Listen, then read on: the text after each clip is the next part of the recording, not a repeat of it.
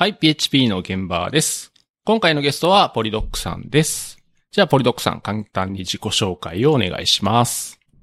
はい、えっ、ー、と、はじめまして、えっ、ー、と、ポリドックと申します。えっ、ー、と、今はですね、えー、タビーコム株式会社というところで、えっ、と、シンフォニーを使った受託開発を、えっ、と、主にやっております。あとは、えっ、と、シンフォニーユーザー会にも所属していて、えっ、と、最近不定期なんですけど、シンフォニーミートアップとかも開催したり、まあ、そこのスタッフとして僕が参加している形です。はい、よろしくお願いします。よろしくお願いします。で、えー、このポッドキャストではですね、えー、ハッシュ PHP 現場という公式のハッシュタグがありますので、まあ今日のですね、この配信聞きながらなんか感想とかですね、あ、ここどうなんだろうとかですね、まあいろいろあればですね、ツイートをお願いします。で、え、今回ですね、ポリドックさんにあのお願いした経緯というのはですね、あの、去年の PHP カンファレンスの時にですね、あの、なんとなくこう下のホールで、あの、ポリトクさんとお話をしててですね、あの、ちょうどこの PHP の現場聞いていただいたときに、あの、まあ、アプリケーションとフレームワークっていうのがあって、で、フレームワークのバージョンに、バージョンアップですね。で結構引きずられて、あの、結構工数かかったりとか大変だよみたいなのをですね、私がまあ PHP の現場でお話ししたときに、ポリドックさんがそれ聞かれてて、ああ、なんかそういうのありますよね、みたいなお話しされてたんで、あの、もしかすると僕と同じ問題意識を持たれてるのかなと思ったんで、ちょっとその辺のお話ができたらなと思っています。はい。はい。そうですね。なんかあの時申し訳なかったなと思って、多分あれ PHP カンファレンスで発表した後です、ね。そうです、そうです、そうです。なんか、シンバラさんどうしても話したくて、こう、あ、いると思って声かけちゃったんですよね。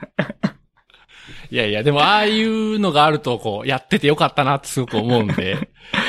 いや、でもやっぱその、あの時の、そう、PHP の現場のポッドキャスト聞いて、あ、まさに、こう、同じことっていうか、その直前に考えてたことが結構同じこと考えてたんで、うんうん、ああ、すごいと思って。やっぱ考えてる人いるんだっていうその嬉しさも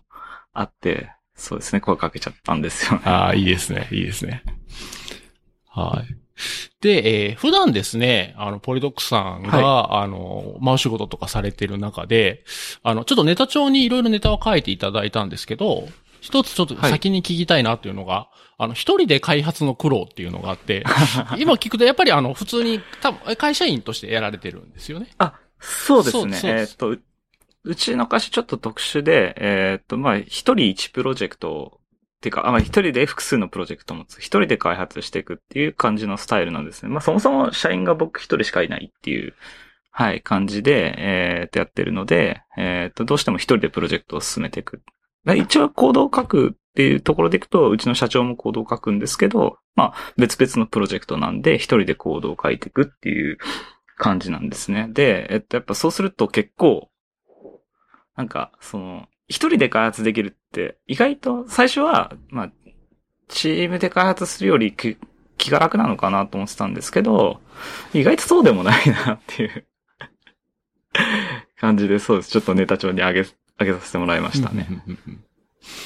なるほど。確かに、あの、私もまあ、あの、自分の会社で一人でやってるので、あの、自分一人で完結するプロジェクトもあるし、どっかのチームのお手伝いすることもあるので、はいはい、まあ両方一応経験はしてるんですけど、はいはい、確かにおっしゃる通り、こう、一人だと自由度も高いんですけど、なんですかね、こう、全部自分で決めないといけないので、なんですかね、こう、物差しがないっていうか、なんか迷ったりってことはありますね。はい、そうですね。迷って、それで誰かに相談できないんですよね。その、なんか、具体的なことはやっぱ相談できないじゃないですか、外部の人には。なんで、どうしても自分ですごい考えなきゃいけないとか、こう悩まなきゃいけない時間が多いっていうのはすごいありますね。まあやっぱりこのシステムの対象のドメインを一緒に共有できる人はやっぱりこう同じチームにいる人じゃないとなかなか。そうですね。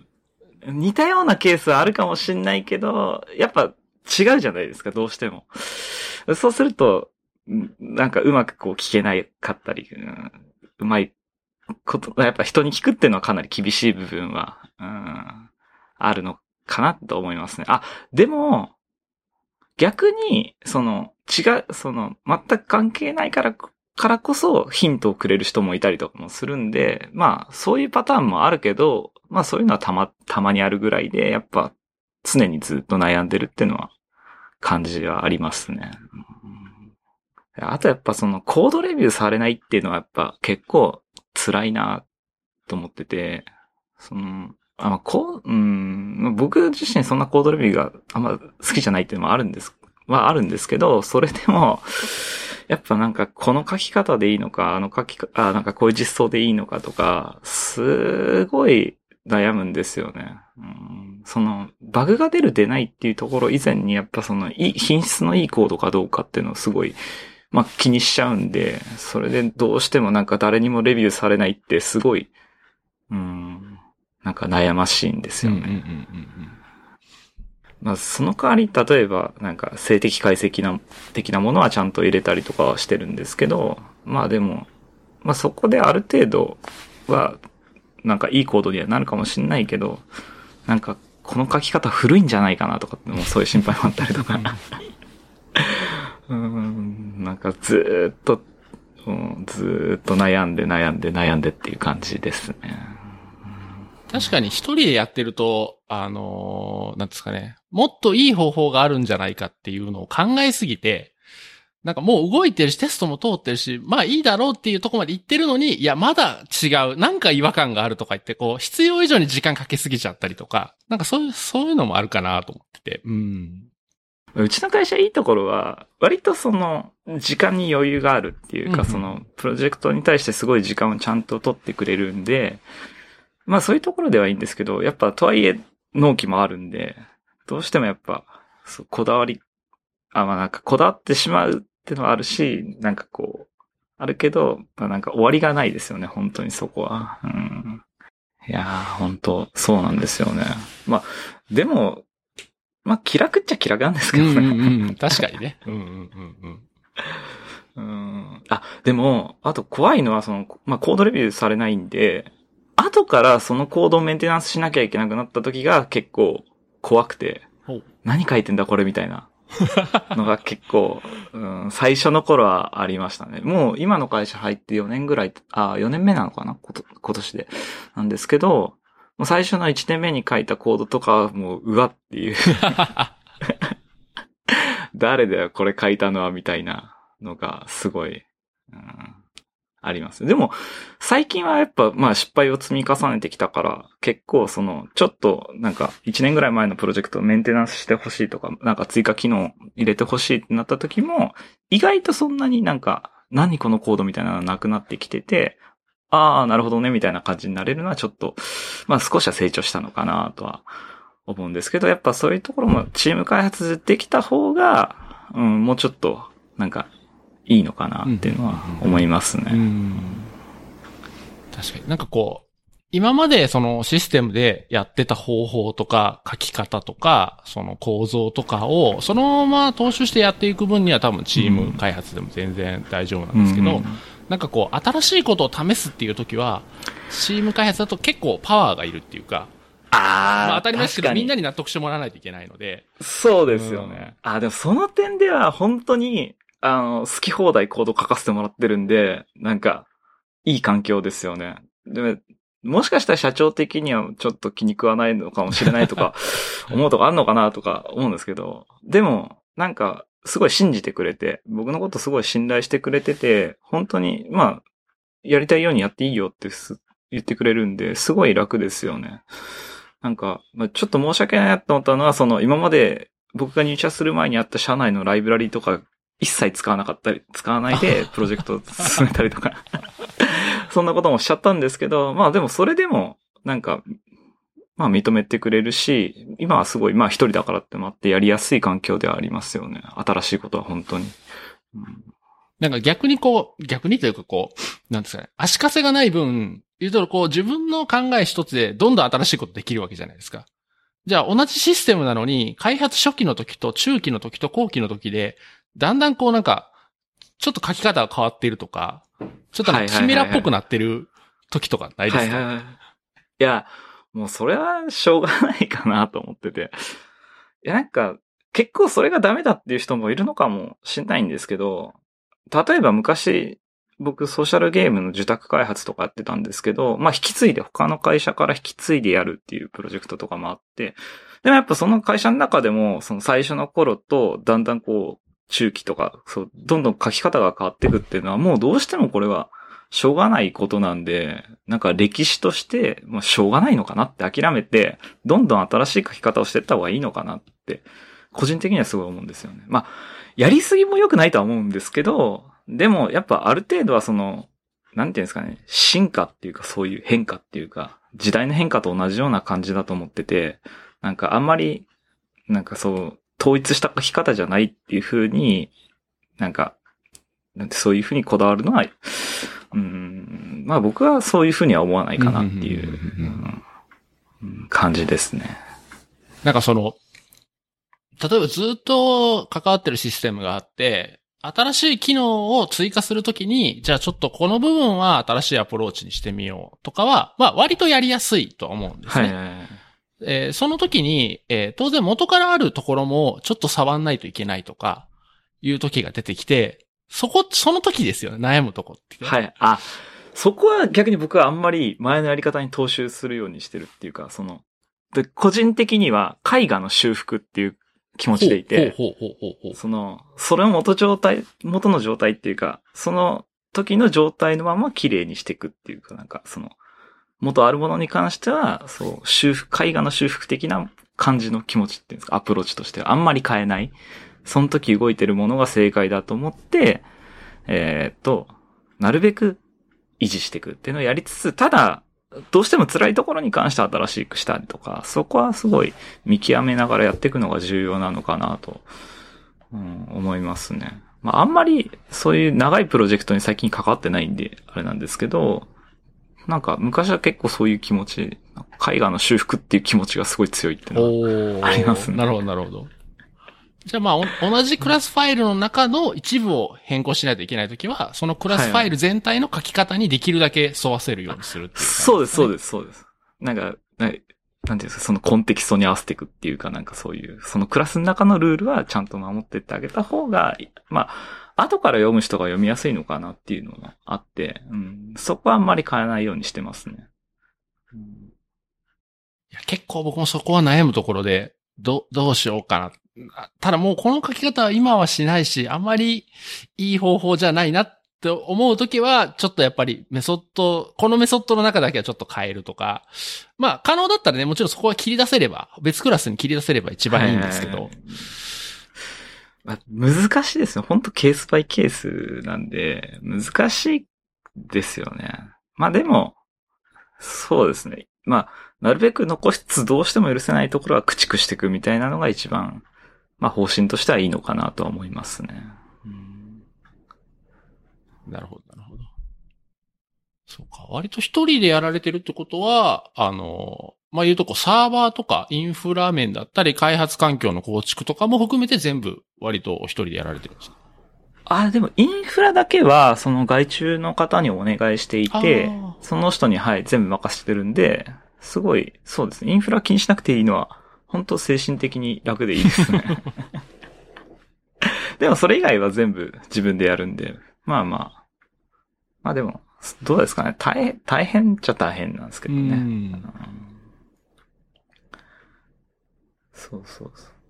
そうなんですよね。インフラいる、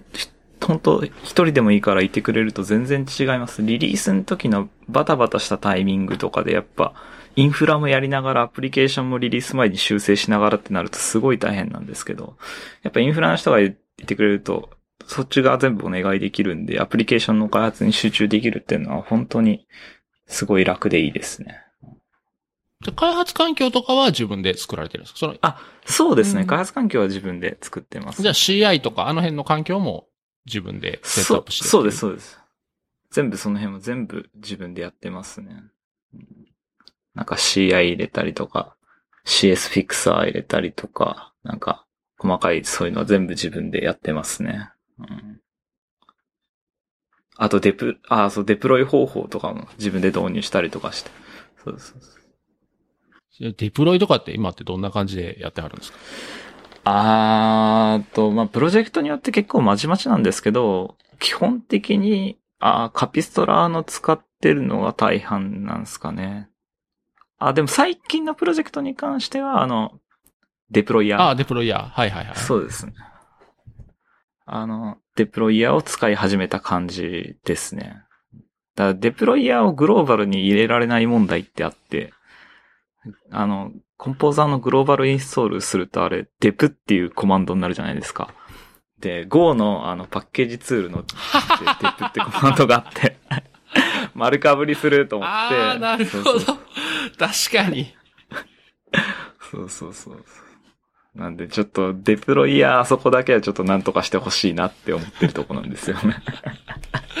え、今はどうしてるんですか？ファーとかで叩いてるんですか？あ、えっと、今はもう、コン、あの、そのプロジェクトのコンポーザーにハイフンハイフンデブで、デブで入れちゃってて、そ、それでデプロイするようにしてますうね。ん確かに最近、うちもディプロイヤーちょこちょこ使ってるんですけど、まあ楽ですね。そうですね、うん楽ですね。やっぱ PHP で書かれてるから、まあ、ペチパーとしてはやっぱめん、なんか使いやすいですよね。そうですよね。なんか困ってもすぐコード読んで、ね、そうですね。すぐわかるし。うん楽でいいですよね、あれも。うんカピストラの時はまあ Ruby だったんで、また Ruby の環境も用意しなきゃいけないとかになってくると、どうしても、なんか設定のハードルが上がるとか、導入のハードルが上がるんですよ。うんあ、そうそう。デップコマンドを、の競合を避けるって意味では、まあ例えばドドッカー使ってたら、ドッカーでディプロイヤー用のコンテナ作れば、ああ、確かに、うんそれいいですね。いや、でもさい、そう、最近みんなドッカーですよね。なんか、そうそうそう。僕、そ、そんなにはでもまだ使ってないんで、開発環境にちょこっと使ったりするんですけど、なんか、僕の設定が悪いからかもしれないですけど、シンフォニーの実行速度が、やっぱドッカー経由だと遅いっていう問題がやっぱあって、うーん。なんか、そう、どうしても遅いんで、うーん、あんまり使わないっていうことが多いですね。なるほど。うんあ、でも確かにシンフォニーはよく聞きますね。シンフォニー使ってる人は、ドッカーの、あの、マウンボリュ、ボリュームでディスクをマウントするところがう、んすごい遅いっていうのは聞きますね。もうなんか、それだったらもうローカルで、P、あ、でも PHP だけローカルで動かしてもいいのかなとか、あ開発環境として Docker 使うんだったら、まあ、あビルトインサーバー動かしちゃえばいいんで、その、MySQL とかそのミドルウェア的なものは、Docker コンポーズなりなんなりで動かしといて、えっ、と、ポーツでマッピングさせてあげて、で、えっ、と、まあ、PHP だけローカルで動かすっていうのもありなのかなって思ったんですけど、うんまだ試してはいないです。うんえじゃあ今は、ベイグラントとかでやってるんですか？あ、いや、全然もう普通にローカルに全部環境入れてやってます。まあなんか、これもやっぱ一人で開発してるからかもしれないんですけど、まあいいやってなって、ああとは PHP 演舞ぐらい入れてバージョンだけ切り替えられるようにしといてっていう感じですね。ただ CI、そう、サークル CI とか使ってるんで、やっぱそこで Docker Compose 使った方が楽なんで、そういうところに行って、ちょっと使ってはいるんですけど、一応だからその、Docker の環境も用意しつつ、でも僕は使っていないっていう、あ。なるほど、なるほど。そういう感じですね。それは確かにね、悩ましいところですよね。そう、シンフォニーの人とね、レイルズの人にはよく聞くんですよね、その話。あー、うんあー、レイルズもなんか大変そう。うんうんあ、でもうちの奥さんが、あまあエンジニアなんですけど、レイルズで今開発してるけど、多分開発環境ドッカーだみたいなことをちらっと言ってたような気がするんですよね。なるほど。あんまり技術的な話を家庭ではしないので、あれなんですけど、確かそんなこと言ってたような気がする。へー夫婦でエンジニアってすごいですね。あそうですね。でも、あそう、まあ、知り合ったのはやっぱ勉強会なんですけど、へえ、すごい。たまたま、たまたまです。へーそうそうそう。でもあんまり一緒の勉強会行くとかもなくて、そうそうそう。普段はあんまりその、プログラ、なんエンジニアとかっていう意識はあんまり、うん、ないですね。まあでもいいのは、技術書？技術書のその共有、シェアができるのはああ、なるほど。すごい。これはありがたいですね、本当に。あなんか、そうそうそう。自分が読みたいなって思ってた本で買おうかどうか迷って、気づいたらある一つで家に届いて、アマゾンから送られてくるとか。えーでもシェアするってなると、やっぱり基本紙になるんですよね。あ、そうです、そうですよね。Kindle とかで買ったシェアできないから。そうなんですよね。そこがね、今悩みどころで。だから結構うちは紙の書籍が多いですね、本当に。へでも僕自身もあんまり技術書を Kindle とかそういう電子書籍で読むっていうのが慣れなくてどうしても。うん。アナログで読みたい派なんで、なんか結構、そうなんですよ。電子書籍では買わないですあね。、へえ、そうなんですね。そうです。だから、その、実践のあの DDD 本とかも、あの辺も、割と持ち歩いてて。すげえちょっと、そうそうまあそんなにほら、家から出ることがないんであれなんですけど。ああ、なるほどあ。そう、基本、あの、家で仕事してるんで。まあでも、うんよく持ち歩いてはいますね。いや、もう僕はもうできるだけ Kindle で買いたいんで、あはい。紙はできるだけ買わないですね。ああれ、読めなくないですか ?Kindle だと。そんなことないんですかね？よ、読めないことはないですけど、あーまあもちろんあの、ソースコードとかで、はいはい一覧でもうちょっとこう、俯瞰してみたいときとかはちょっと不便かなと思うときありますけど、あ文章は割と大丈夫ですね。あー、そうなんですね。うん最近、やっと普通の本を Kindle で買い始めて、少しずつ慣れてきて、電子書籍に。そろそろ技術書、電子書籍で買ってもいいかなとは思ってるんですけど、まあ、Kindle だとシェアできないもんで。ああ、確かにね。本当に。そこだけです。ああとあの、えっ、と、電子書籍も、あの、なんですかね、紙のレイアウトをそのままの電子書籍と、リフォロー型って言って、ちゃんとあのテキストになってるやつで分かれてて、リフォロー型のやつの方が僕は好きなんですよ。あっちの方が格段に読みやすいので、はいはいはい。ただ、その、紙のレイアウトをそのまま保って、それを Kindle に持ってくると画面がめっちゃちっちゃいんで、すごい読みづらいんですよ。そっかそっか、うんそうですよね。まあでも、あ、どうだろう、PDF になってるやつとかを PC で読むのは意外と好きかもしれないですね。あー、なるほど、なるほど。まあ、要は紙、そう、紙のレイアウトになってれば、PC で読むのは結構いいかもしれない。あ、いいかもってか、ちょっとは読んでますそういうのは。そうなんですよ。でね、リフロー型の電子書籍がいいのは、iPhone だと読み上げ機能があるんですよ。へえだ。え、そうなんそうそう。だから本を読んでくれるんですよ。ええ iPhone が。すごい。だから、あの、僕は通勤の時とかに、言うと、こういうポッドキャストを聞く感覚ではいはい、本を聞くんですよ。あー、なるほど、なるほど。そっか。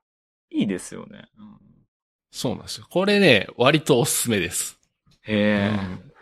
そもそもそんな読み上げてくれるとか全然知らなかったんで。意外とこうエンジニアだけど、なんかそういうこと知らないですよ、ああ。いやーでもね、やってみるとね、変なとこもたくさんあるんですよ。あの、日本語もちゃんと読んでくれないっていうか、あの、漢字の振り仮名がおかしいとかめちゃくちゃいっぱいあるんですよ。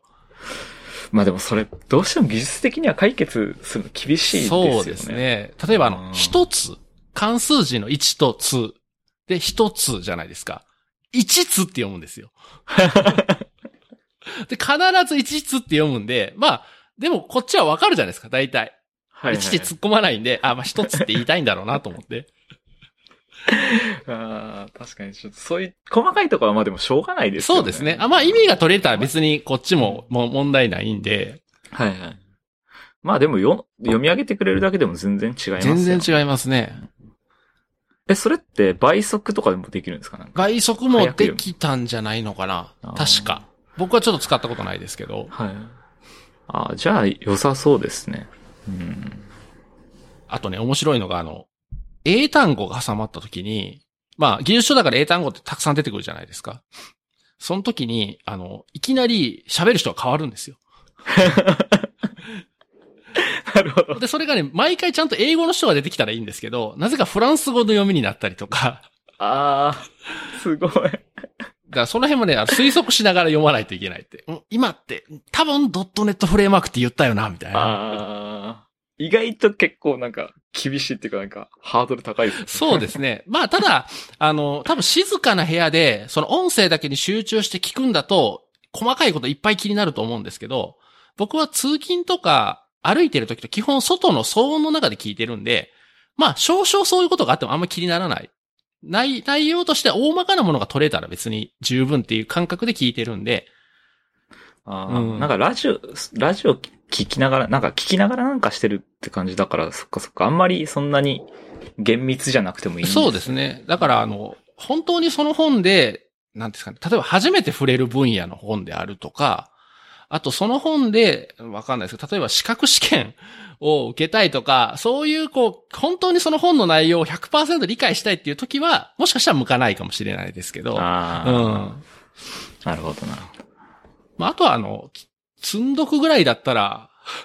ね、7割でも8割ぐらいの理解力でも、まあまあ、はいはいはい。聞き流した方そうですよがよっぽどいいんで。そっか。技術書だってそうですよね。結構、割と7割ぐらいを理解できてればいい方ですよね。そうですね。うん DDT 本なんて何回読んでもまた新しい発見があるんで、本当面白いな。確かに、そうっすよね。いやー、技術書ってそうだ。読むの難しいですよね。だ僕はやっぱりもう一気に全部読むっていうよりは、なんですか。まあ一応通してさーっとは読むにしても、やっぱ頭の中にこうインデックスだけ作っとくっていう感覚ですかね。はいはいはいで、なんかあった時にとか誰かに言われた時に、あ、そういえばあの本に書いてたなって言ってまたパラパラ見るっていう。ああ、うん確かに。あ、そういう意味ではでもなんか勉強会とかに参加して、誰かが言ってるキーワードだけ覚えて帰るのってすごい重要だなと思ってて。そうそう。なんか、なんかあった時に、あ、あの人こういうこと言ってたなっていうところから調べ始めて、なんか答えにたどり着きやすいから、そう、ちょっと話変わっちゃうかもしれないですけど、べ、勉強会に行った時に最近、あの、その内容自体も頑張って覚えようとはするんですけど、どっちかっていうと、そのキーワードキーワードで、なんか音で覚えようとするのは結構よくやってますね。そうですね。うん。あ、それって言うと結構あれかもしれないですね。あの、えっ、と、人によって、その音からの刺激で、その習熟できる人と、目からの刺激の方がいいっていう人と、なんか人によってその辺って感覚が違うみたいで、あ、そうなんですね。だから、まあもちろんね、あの、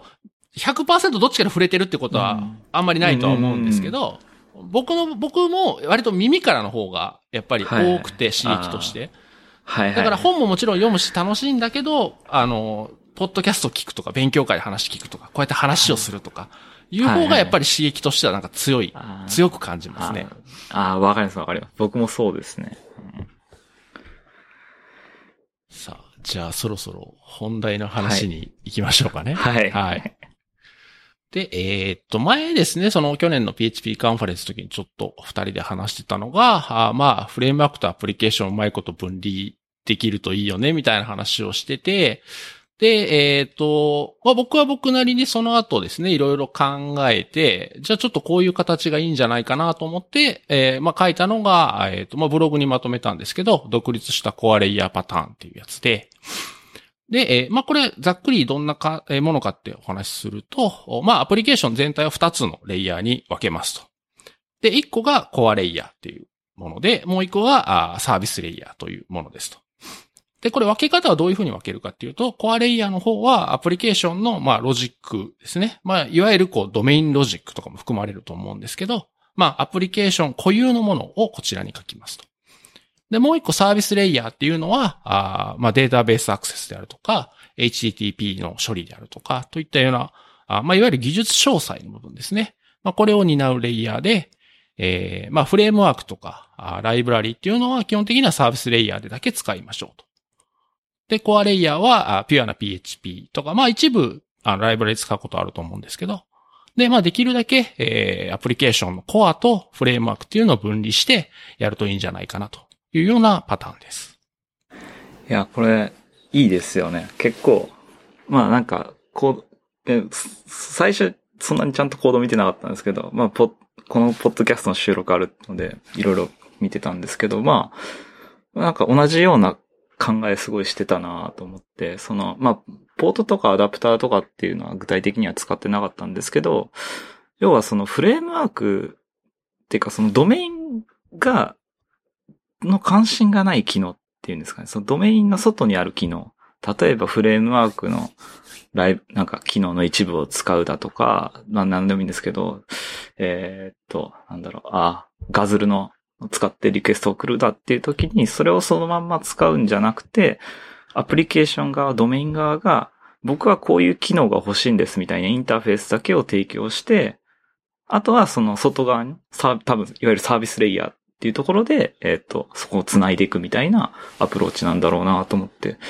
これはすごい、まあなんか僕はすごいいいなと思いました。ありがとうございます。ただ、もうちょっとなんかできそうだなっていうのは正直ちょっと。いいですね。それ欲しいです。なんか、なんだろう。いや、まだこれ本当言語化できなくて、あれなんですけど、もうちょっとこの先に何かありそうだなとか。うん、例えば、今僕が、じゃ、最初にパッと思ったのは、ユースケースが若干わかりづらいなって思ったんですね。それはなんでかっていうと、ユースケースってその、多分その、なんだろう、いわゆるユースケースなんで、なんかの処理の一、流れとして書くところであって、そこになんか、をもうちょっと明確化できた、なんていうんですかね、もうちょっと、なんだろう、今、コード見てみるとなんか、ちょっとごちゃごちゃしてるから、もうちょっとなんか、シンプルにできないのかなとか、まあなんか、それ、それはまあ、もしかしたら見当違いなことなのかもしれないけど、まだなんかありそうだなっていう感じは、個人的にはすごいありますね。ただ、あ、あともう一つちょっと辛そうだなと思ったのは、これ実際に実装する、なんか、プロジェクトで使うのは結構辛いなっていう。ほうほうほうほうほうほう。だけど、そこは結構、まあ、個人的にすごく思ってしまうんですよね。やっぱ、その、まあもちろんいいアプリケーション作りたくてちゃんとインターフェースを用意していこうっていうのはすごい正しいことなんだけど、それがやっぱ実践として使えるようにならないと、僕はやっぱそこを求めちゃうんで、なんか現状だとこれ、なんだろう、えー、例えば、えー、っと、あ、その、アカウントのモデルとかにこうマッピングしてる実装とかあるじゃないですか。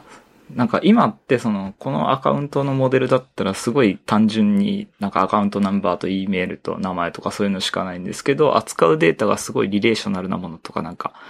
そういうもっと複雑なものになった時にこれ全部実装するの辛そうだなっていう 感はありますね。なるほど、なるほど。ただでも、これはいいなっていうか、その、なんか、アプリケーションのインターフェースを持ってるのはすごいいいなとは思いますね。うん、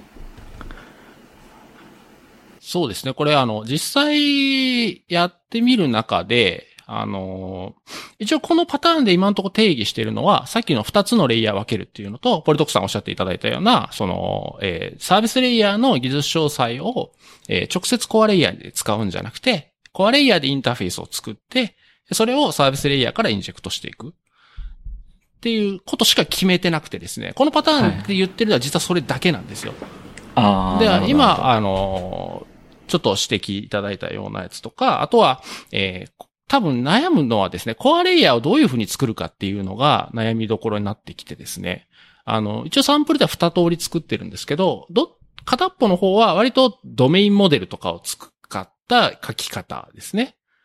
だこっちの方が割とその、それこそ DDD のパターンとか、そういうのに馴染みのある人は、ああ、なるほどねっていうわかるポイントだと思うんですけど、もう一個のパターンはですね、もうアレとか、スカラ型とかですね、ぐらいしか使わなくて、だコアレイヤーの中はですね、もう本当本当プレーンな PHP っていう感じで、まあもしかしたらその OP とか慣れてる人からするとちょっとこう上調というか、もうちょっと綺麗にまとめれんじゃないみたいな感覚の人も出てくるかもしれないんですけど、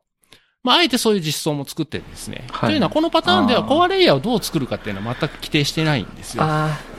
なるほど。そこのサービスレイヤーとの関係性っていうか、そこだけなんです関心としては、その、分離をさせるっていうことだけそうです、そうです、っていうことですね。単にレイヤー2つ分けて、中小で結ぶっていう、そこ、そこだけです、決めてるのは。はいはいはい。あとは、その、使い方を、あの、まあ、それぞれで考えましょうっていう。はい、どこまで決めてるんですね。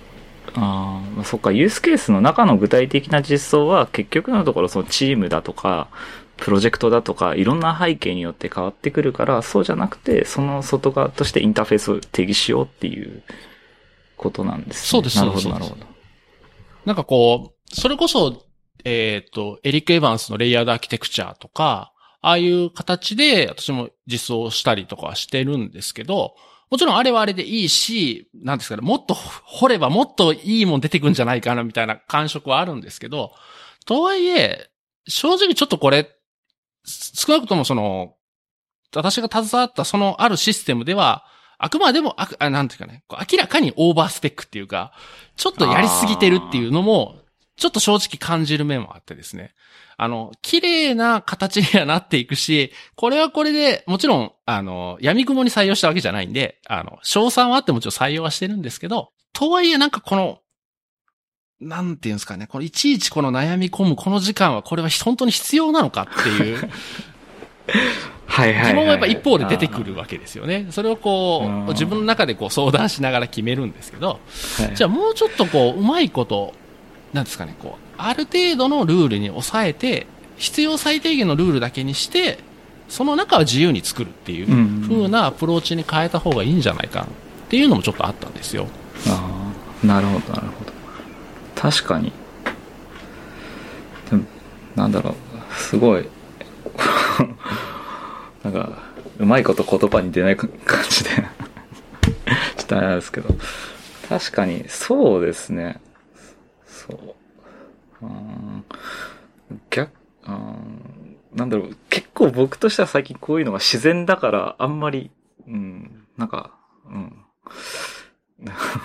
まく言葉にできないいや、あの、それは、それもすごいわかるんですよ。あの、例えばその、えっ、ー、と、そのブログに書いた手続き型スタイルみたいな書き方って、多分僕、自分が普段開発してるスタイル多分あんまこういう書き方しなくてですね。あの、言ったデータを、あの、リポジトリか、まあ、例えばデータベースから取ってきたときに、はいはい、その中身を全部配列にまとめて、配列として取得して、配列の中身を書き換えて書き戻すって多分あんまやらないんですよ。はい、はい、はい、やらないや。やらないんですけど、でもこのパターンの中ではこれはあり、ありなんですよね。うん、うん、それをどう使うかはその書き手の話なので。そっかそっか、そうですね。そこは関心の外側だから。ああ、てかそこは別に関係ないところそうです、そうです。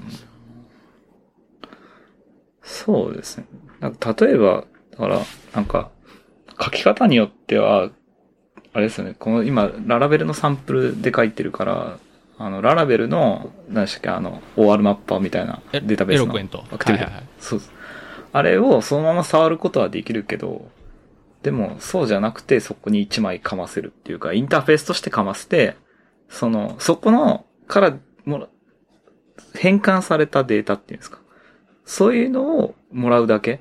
一切、その、そういうライブラリのことを気にしなくていいようにする、そこを分離するっていうことですね。そうです、そうです、そうです。なんか、そうですね。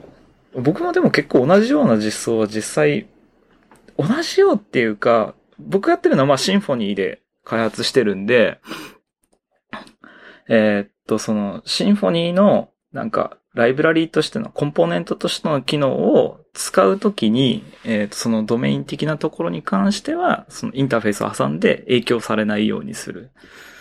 そう。これでも、あ、そう、思い出した。僕、最初に思ったのは、そう、こ、郡山さん、あの、ベアサンデーの作者から、の郡山さんから、最初なんか、なんかのイベントの時に郡山さんと会った時に、なんか、そのイベントで多分フレームワークのバージョンアップが辛いみたいな話をしてたんですね。で、郡山さんがしたのは、それは依存関係が逆じゃないみたいなことをチラッと横で言って、それだと思って、そっから、あ、そうだ、アプリケーションのインターフェースだみたいな感じになったと思うんですよね。そうそうそうそう。で、それで、そう、僕もそのシンフォニーのとか、その、まあ、ガズルとかなんでもいいんですけど、機能を使う前にその1枚レイヤーを挟む。いわゆるサービスレイヤーを挟むって実装をして、なんかその、じゃあ実際フレームワークのバージョン上げるの楽になったかって言われると、意外と結局そのサービスレイヤーのメンテナンスは必要になるから、そんなに楽になったとは、ああ、まあ楽になったのかな。ちょっとは楽になったかもしれないですけど、そんなに効果はないような気もしてるんですね。ただ、でもやっぱり、と言ってもその、本来のドメイン的なところに影響を受けなくなるっていうのはすごいいいことだなと思って、うん。メンテナンスもしやすいし、テストも書きやすいし、なんか、うん、なんか、すごい感覚的なあれなんですけど、やっぱインターフェースを分けることあはすごい重要だなっていうのは思います。なんかこの話題結構うまく喋れない。いやいや、いや、いい、いいっすよ、今の。今ので。全然、全然いいっすよ。いやー、難しいなと思って。そう。そう。なんかでもこの感覚に慣れちゃうと当たり前になりません？あ、そう。これ。えっ、ー、とね、これの一応テーマの一つとしてはですね、あの、それこそ抽象化して、で、その、抽象を使う側は、あの、中の実装を知らなくていいと。インターフェースだけ知ってればいいとかっていうのって、あの、知ってる人は知ってるし、使わない人は使わないっていう、割とそういう機能かなと思うんですけど、でもそれって何ですかね、こう、すんごい難しい概念とかじゃ全然なくてですね、知ってるか知ってないかとか、慣れてるか慣れてないか程度のもんだと僕は思うんですよ。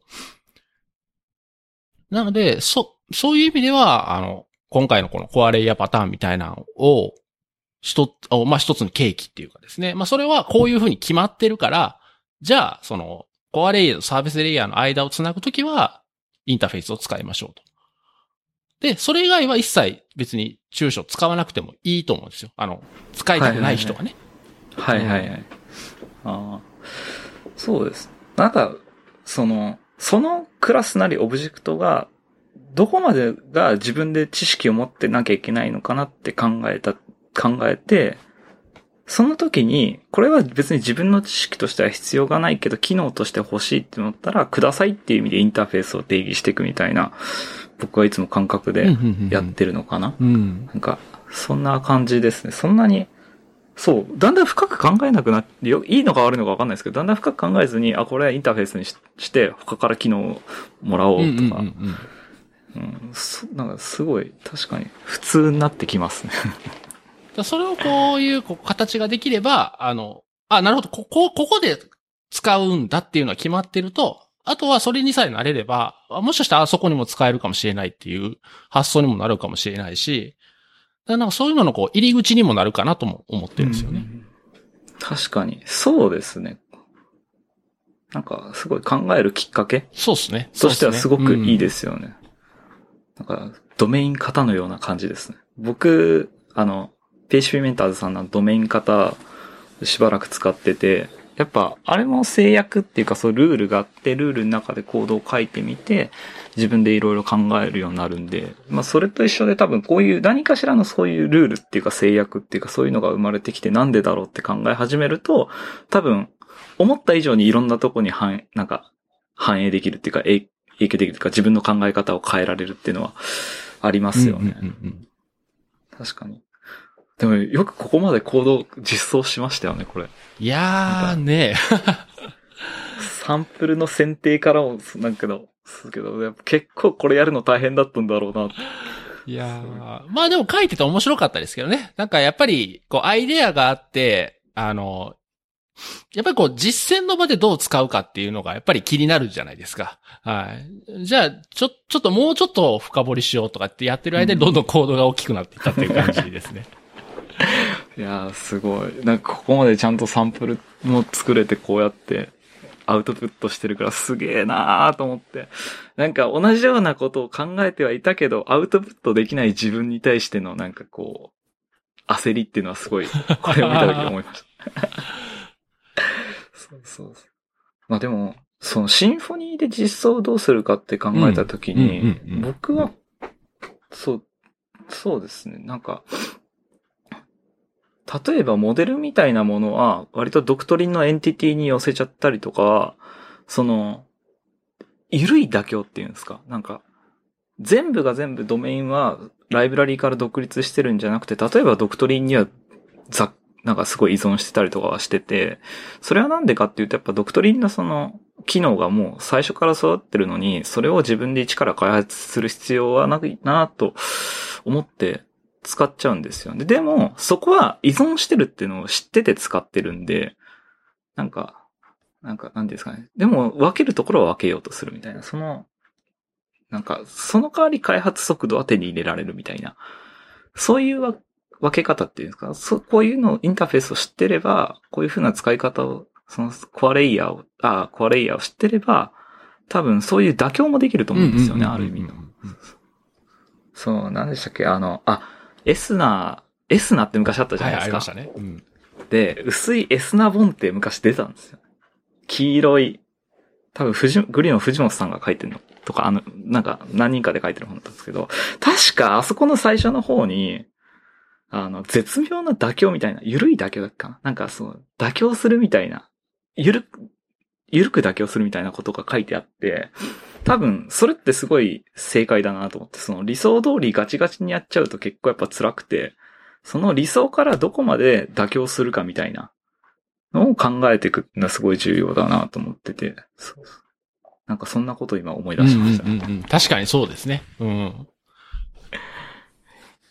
あ、でも、あ、そう、全然関係ないんですけど、あ関係ないっていうか、コアレイヤーのこの実装を見てて思ったのは、PSR の4が守られてないっていう問題があって、あの、すごい、なんかこのポッ、ここで話すあれじゃないような気もしたんですけど、なんでしょう？あおの、あそう、あの、トランスファーマーネー系の、とか、あの、インターフェースでいくつか、その同じファイル、一つのファイルの中に、クラスとインターフェース両方書かれてたりとかしてて、ああ、PSR2 ですね。あれ2、あ、2、そうですねああれも、あれ自然と4も影響されちゃうんですよ。ああ、そうかそうかでそうか。そう、そうですね。確かにで。はいはいはいはい。で、そうそうそうそう。そう、そうそうララベルはデフォでなんか、そう、あの、コンポーザーのオプティマイ、あ、オオプティマイズオートローダーがトゥルーになってるから、問題ないんですけど、シンフォニーで同じのを実は昨日ちょっと試したんですよ。そしたら、動かなくて、あれ？と思って、見たらそこに引っかかったっていう。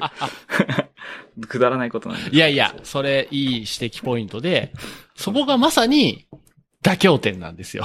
ああ、なるほど。そっか、別に最初からララベルで動かしてるし、動いてるから。まあ、そう、うんそうですね。うん。あとですね、あの、PHPCS かけてるんですけど、そこは外してるんですよ、チェック。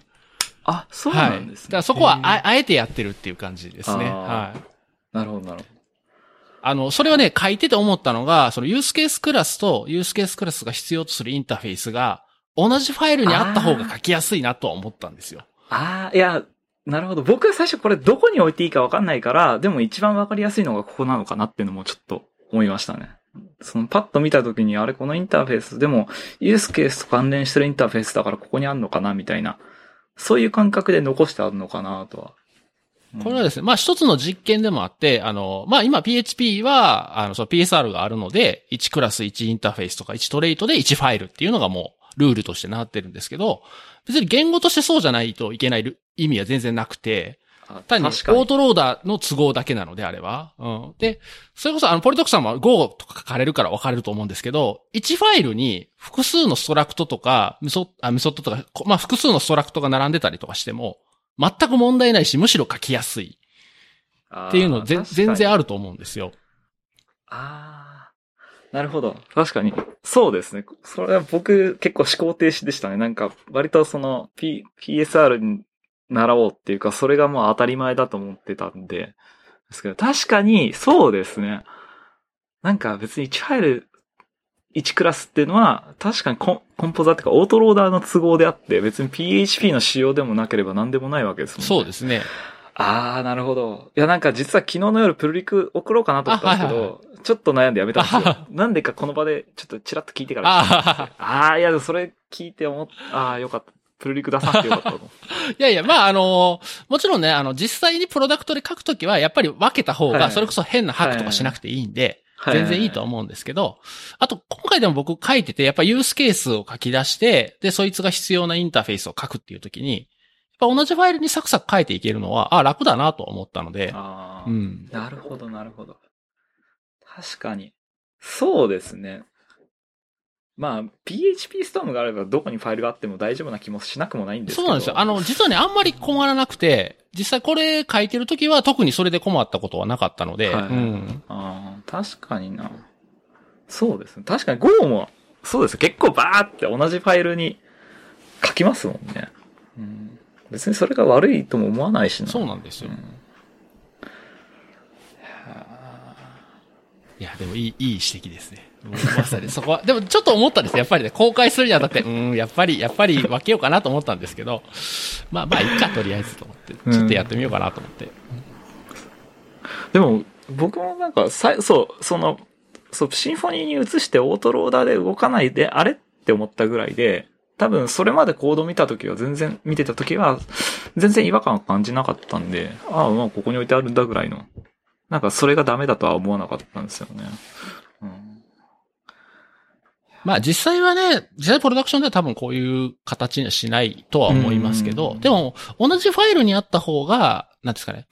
えっ、ー、と、インターフェース使う側がこのインターフェースに依存してますよっていうのがなんかすごいわかりやすいかなと思って。ああ、ああ、それはすごいわかりますね。シンフォニーとか、まあ、いろんなファイルがいろんなとこにあって、え、このインターフェースって何なのみたいなのは、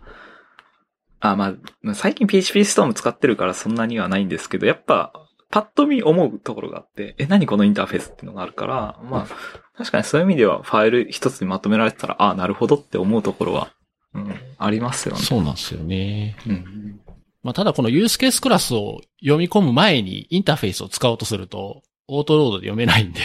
アウトなん、アウトなんですけどね。ああ、そっか。あ、でも、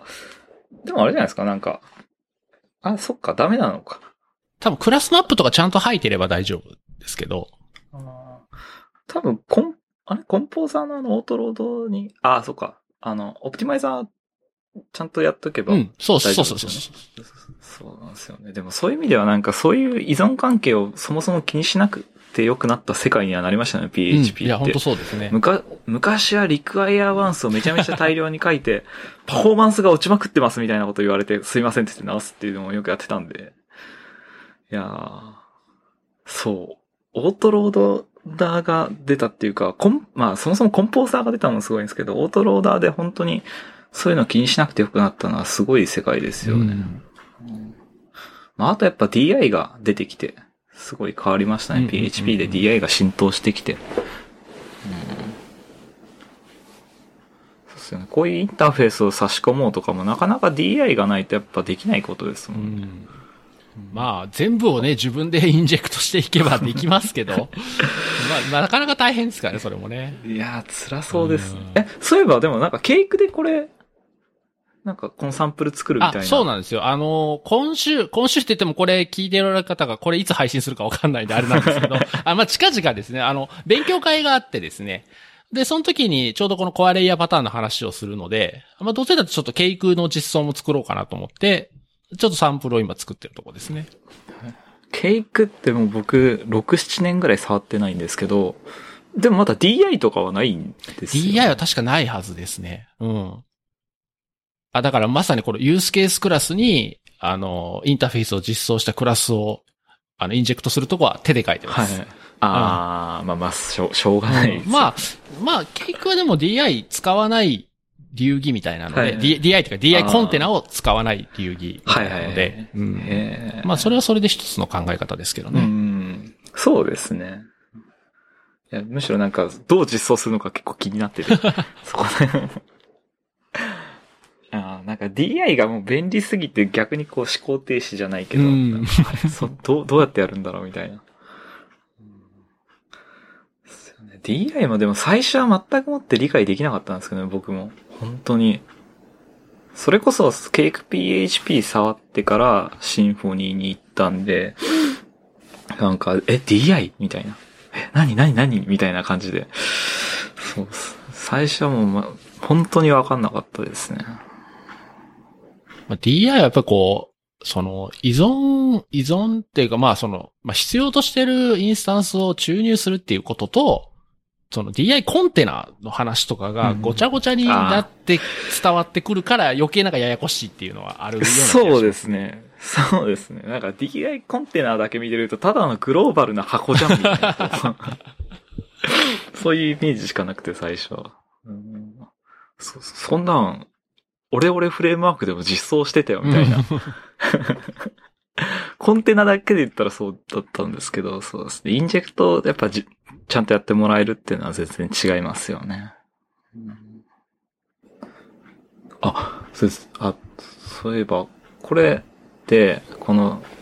コアレイヤーのサンプルって、あれですよね。ララベルってこれ、あ、そう、まあ、これも全然関係ないかもしれないですけど、ララベルって、あれなんですか、コントローラーがなくなったんですか？これなんかアクションで定義してあったんで。えっ、ー、とね、コントローラーも使えるんですよ。今まで通り。別に使えるんですけど、あの、なんかこう、一つのコントローラーに複数のアクションが入ってるっていうのは僕は扱いづらいなと思うので、はいはい、アクションを使ってます。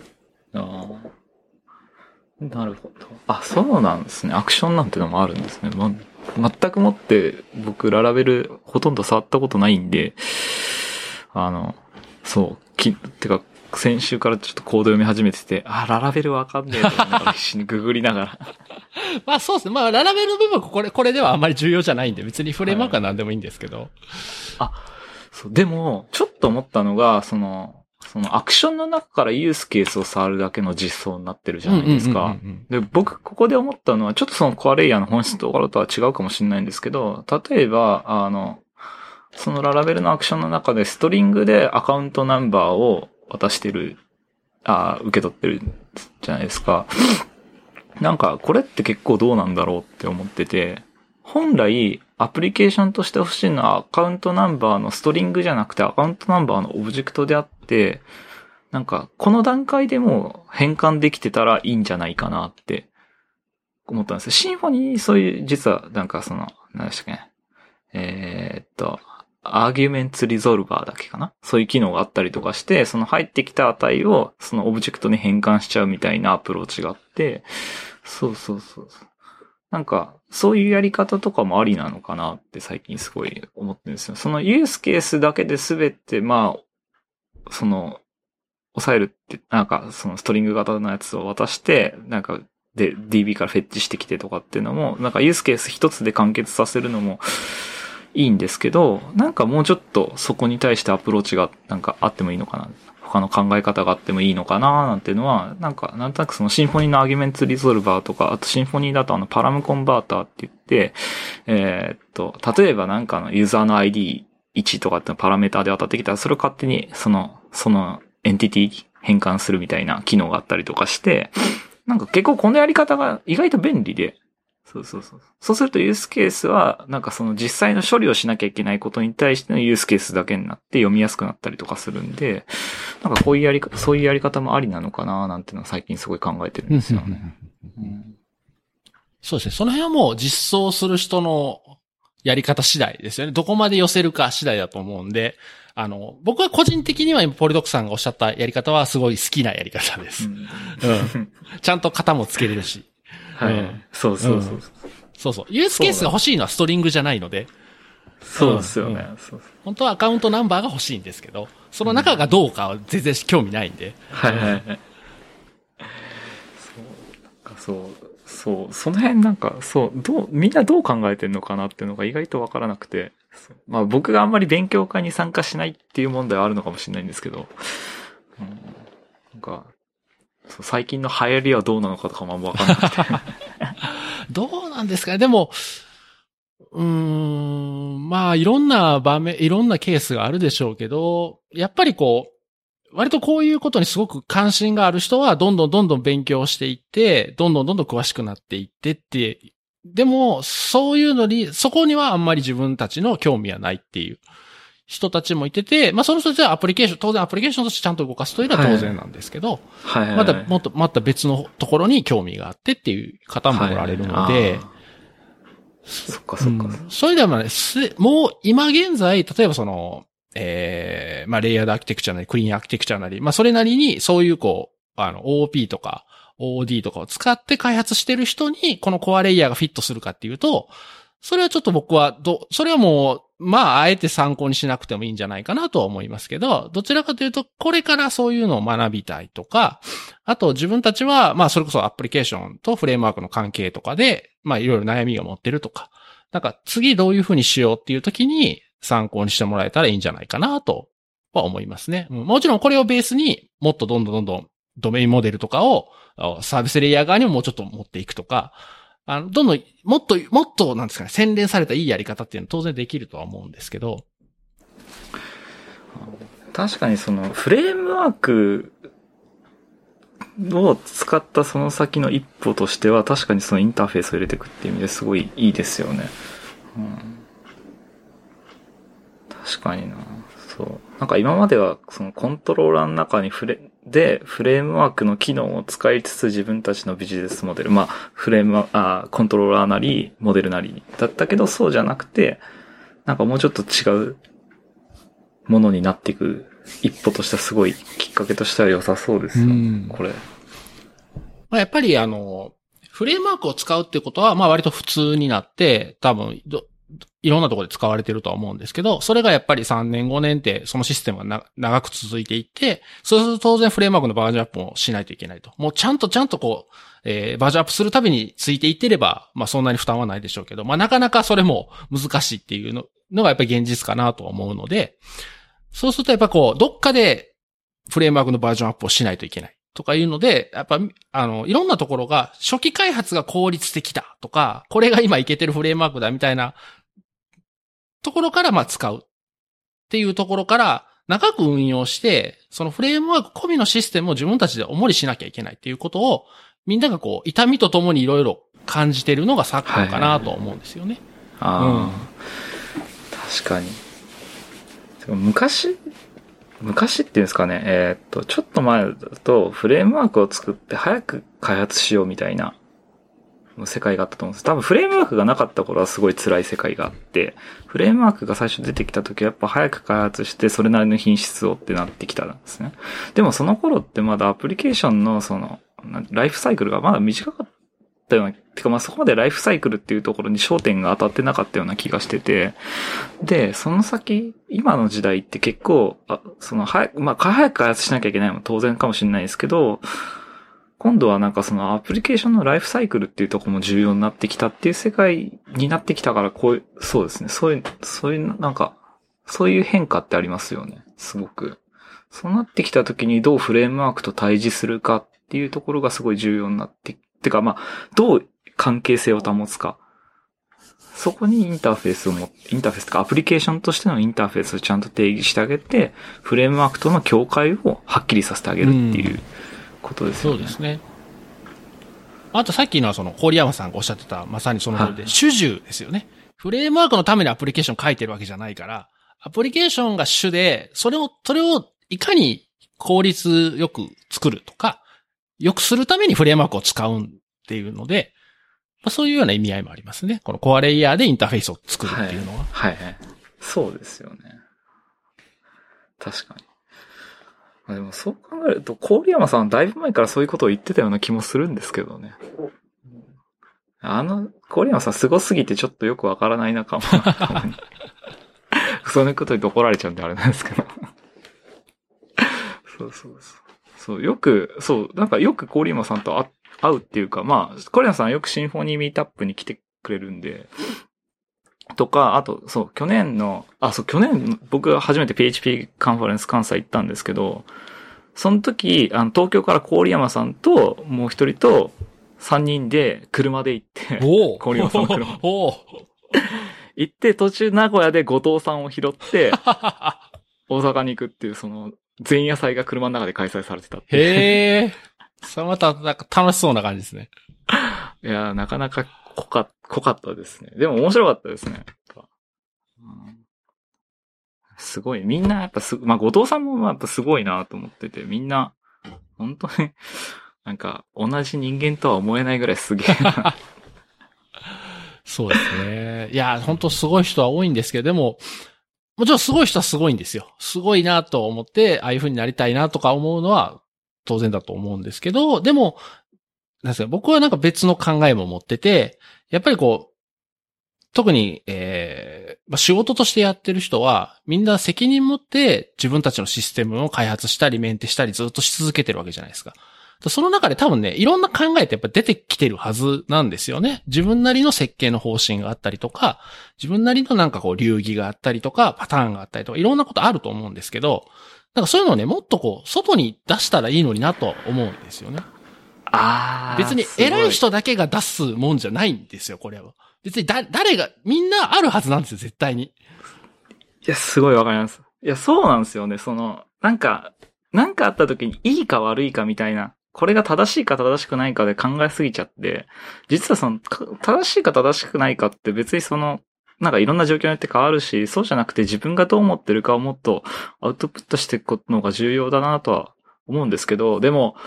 怖いじゃないですか。まさかりだとか、ブーメランだとかなんかわかんないですけど、そういうのとかで、なんかこう、ツイッターとかで叩かれると僕は多分すごい凹むタイプなんで。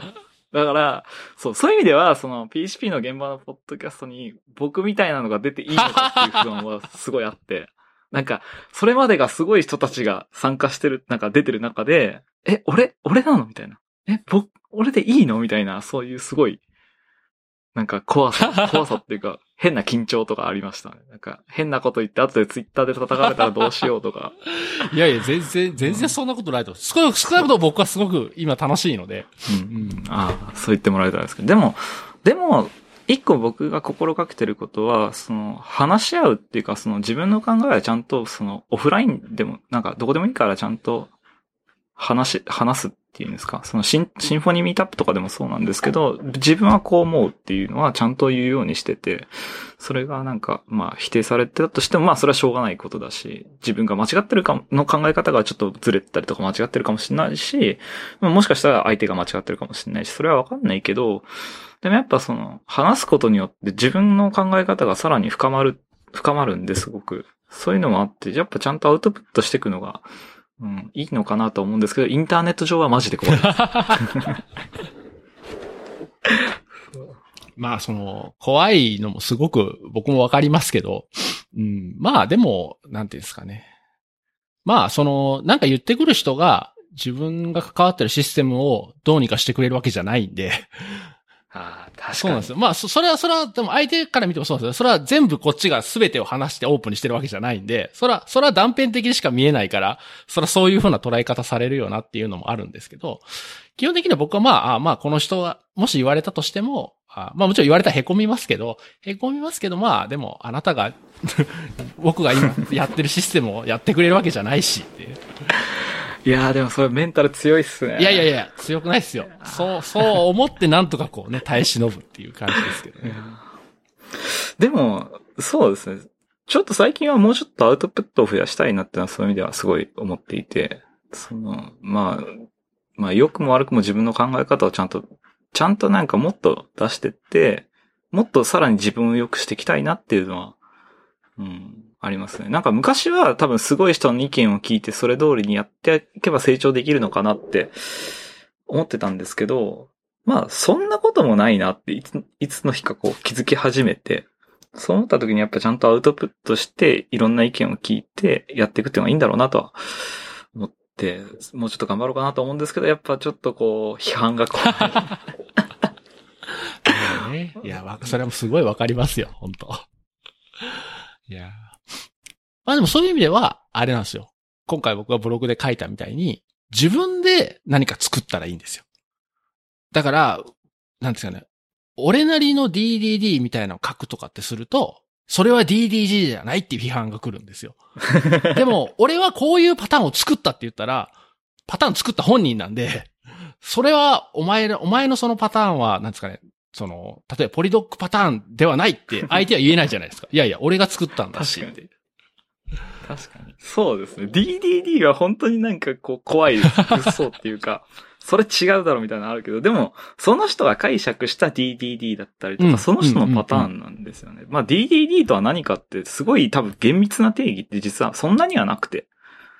うん、割とちょっとその辺ふわっとしてんのかなっていう感覚があるんで、なんか解釈の捉え方っていっぱいあってもいいと思うんですよね、その。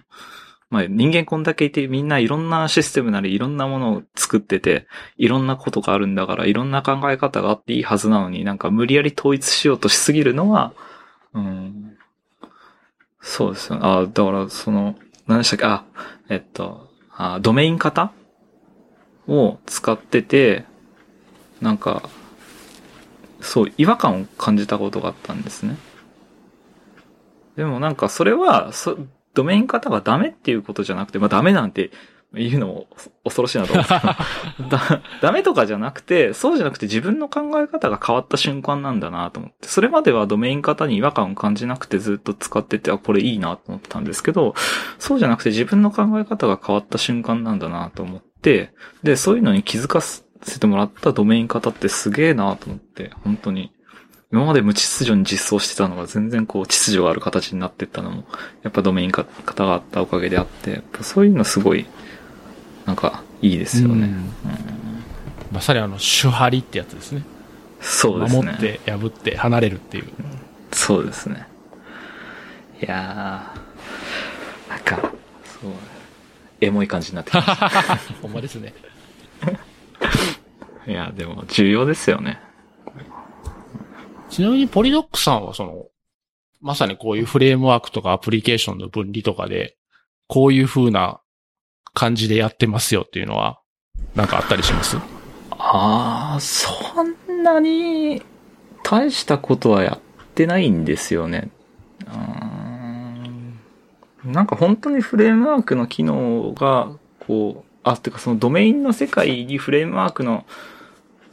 何かが持ち込まれる瞬間にインターフェースにして分離してあげるってまさにそれぐらい、本当に、そんなにすごい頑張ってるわけでもなくて、なんか、うん、そんな、ないんですよね。そう、だから、よくあるのが、その、あ、よくあるっていうか、やってるのは、例えばシンフォニー、まあ僕はシンフォニーを使ってるんで、シンフォニーの、まずディレクトリ構成を結構変えちゃうんですか、その、変えちゃうっていうか、その、シンフォニーのディレクトリだよっていうのと、そうじゃないドメインだよっていうのは分かるように変えてあげた上で、そう、ドメイン側とかにインターフェースだけを持っておい、あドメイン側に、そのシンフォニーの機能を使うときはそっち側に、ドメイン側にインターフェースを持たせて、で、シンフォニー側のディレクトリでその実装を書いてあげるみたいなこととか、そうするとすごいコードが分かりやすくなって読みやすいとかあるけど、まあ、そんなになんか、うん、なんだろう、これやってますみたいなのがパッと思いつかない。いやいや、今のめちゃめちゃいいじゃないですか。いやああとは、その、まあ、いわゆるリポジトリパターンみたいなのをよく使ってるんで、ドメイン側にリポジトリのインターフェースを用意してあげて、で、ドクトリンのリポジトリにそれをインプリメントさせて使ったりとか、まあその辺の、なんか割とすごい普通、普通って言っちゃあれですけど、そういう分離はするようにはしてますね。で、だからそ、それをすると、それがドクトリンじゃなくなった時にも別にインターフェース差し替えればいいだけなんで、そんなに困ることもないっていう考えですね。まさに依存させないっていうとこなんですけど。そうですね。本当そうなんですよね。あ、だから僕はどっちかっていうとシンフォニーとうまく付き合うためにコードを書いてるっていうのが、なんかインターフェースちゃんと差し込んで、まあ、シンフォニーが好きっていうのもあるし、まあ、うちの会社はシンフォニーっていうのもあるんであれなんですけど、うん、シンフォニーもどんどんバージョンアップされていくし、バージョン上がっていくんで、その中でどう依存させないようにしていくかっていうのはやっぱテーマではありますよね。いいじゃないですか。それはまとめて発表すべきですよ。いやー、怖いですね。いやいや、いやいや、今のお話じゃないですか。それをもっと、もっと具体的なね、内容でセッションしたら全然いい内容になると思うんですけどね。僕は聞きたいですね。まあ、そういうの、じゃあ、あれですね。シンフォニーミートアップで頑張って話すんで、こう、興味のある方来てもらえると嬉しいんですけどね。そうですね。そうそうまあ確かに、特にし、そう、ララベルって結構なんかいろんな記事とかあって、なんかすごい開発しやすいとは思うんですけど、シンフォニーはほとんどないですからね、日本の日本語の記事って、もうちょっとアウトプットしていかなきゃだなとは思うんですけどね。シンフォニーのミートアップは、割と新しい人もどんどん来たりするんですか？そうですね。まあ、新しい人もちらほら来るんですけど、そもそも来る人が少ないっていうのが、そうです。だいたい毎回10人前後ぐらい。そうなんですか？へえ。本当少ない時は5人とか。うん。来ないですね、人。僕近所でやったら行きますよ。めっちゃ行きたいっすもん。めっちゃ面白そうですけどね。でも、正直ちょっと内輪乗りとかがあって行きにくいのかなってのも。うん。いや、わかんないです。僕は中にいるからすごい楽しいんで、正直。ただ、やっぱ、すごいみんなですごい議論できるなってのは思ってて、まあスタッフだからかもしれないですけど、結構その、なんだ結構議論が多いイベントなのかな。議論っていうか話すことが。うん。なんで、一度来てもらえるとすごい楽しいとは思うんですけどね。うんうん、あ、じゃあ割とこう、まあセッションもあるけど、みんなが黙ってセッションずっと聞いて終わるっていうわけじゃなくて。じゃないですね。めっちゃいいじゃないですか。そうそうどっちかっていうと、なんかそう、トークみたいなのが、みんなで話すみたいなのが、多い、多いのかな？なんか雑談みたいなと時間は結構あったりとかするんで、うん。そこはすごい楽しいと思いますね。じゃあ、せっかくなんでネタ帳に書いていただいているこの設計とはっていう話に行きましょうかね。ああ、そうですね。これ、そう。そうなんですよ。設計と、なんか、よくみんな設計しなきゃとか、設計が設計がって言うんだけど、え、それ何っていうのをすごい思ってて最近。何なの？設計って。なんか多分人によってはもしかしたらデータベースの設計のこと言ってるかもしれないし、もしかしたらこそ画面の使用書みたいなこと言ってるかもしれないし、なんか、テストと同じぐらい、設計っていう言葉にブレがあるなと思って、そうそうそう。なんか、こう、もうちょっとその辺ってみんな話し合った方がいいんじゃない？って最近すごい思うんですよね。なんだろう。設計しなきゃ設計しなきゃって結構言う人がいて、いや、設計がいけてないからって言うけど、なんか、じゃあそれ何の設計なのとか、じゃあそれはアプリケーションとしての設計が良くないのとか、データベースとしての設計が良くないのとか、多分いろいろあると思うんですよね。でもなんかそれを設計っていう言葉にひとまとめにしちゃってるのはすごい良くないなって。うん。で、なんか設計って言ってるけど、実は分析の方が大事なんだよ。何を作るかみたいな、うん、何が問題なのかっていう問題定義をするところの方が実は大切なんじゃないって思う時があったりとか、なんか最近すごいそういうの違和感っていうか、うん、違和感に感じるんですよね。うん。そうそう。で、そういう疑問があった時に、その、東京の吉祥寺っていうところで行われてた、酔いどれ設計ナイトっていうイベントに参加したんですね。総大さんとかも確かいたんですけど、僕、全く、まあ、ほとんど面識もない中に、このイベント確か5、6人、7、8人ぐらいでしか、のちっちゃいイベントなんですけど、なんか空気読まずに行ったら、めちゃめちゃ面白かったっていう。そうそうそう。あの、何でしたっけ、えっと、新平さんって方の、その、でしたっけ？の、あの、えー、っと、あの、有名な資料、えー、っと、あ、今、あえてドライ原則に向き合う、ちょっと前に、なんか、バズった、バズったっていうか、なんか割とツイッターとかでシェアされた資料の、あの、まあ、新平さんに来ていただいて喋っていただいたんですけど、それを元にいろいろそこから設計の話とかをしてて、やっぱすごい面白いですね。やっぱ今までこう設計の話ってするところがあんまりなかったりとか、ないことはないんだけど、こうみんなでいろいろ話し合う、議論をし合う場があんまりなかったから、そういう意味では、しかもなんか PHP だけの人じゃなくていろんな人が来るって中で設計の議論をするってすごい面白かったですね。これは本当に、ここ最近ですっげえ面白いと思ったイベントの一つです。いいですね。うん、そう。でもどう、どうなんですか？設計ってみんなどうやってるんですかね？むしろ。ああ。どう、どうやってる？どうやってると難しいですね。そう。いや、なんか、ふわっとしたんです、すごく。うん、なんか、ど、どうなんだろうで、そう、昔、あ、昔とか1年ぐらい前に、ちょっとなんかクローズドなイベントで、は、なんか、LT したと時に、設計とは何かみたいな話をしてたんですけど、そう、それ、それですごい、そう、なんか、そう、すごい悩んでいろいろ調べてたんですね。その資料を作るときに。その時に、えー、っと、設計とは何かなって調べてるときに、まあ、そう、マルチパラダイムデザインっていう本が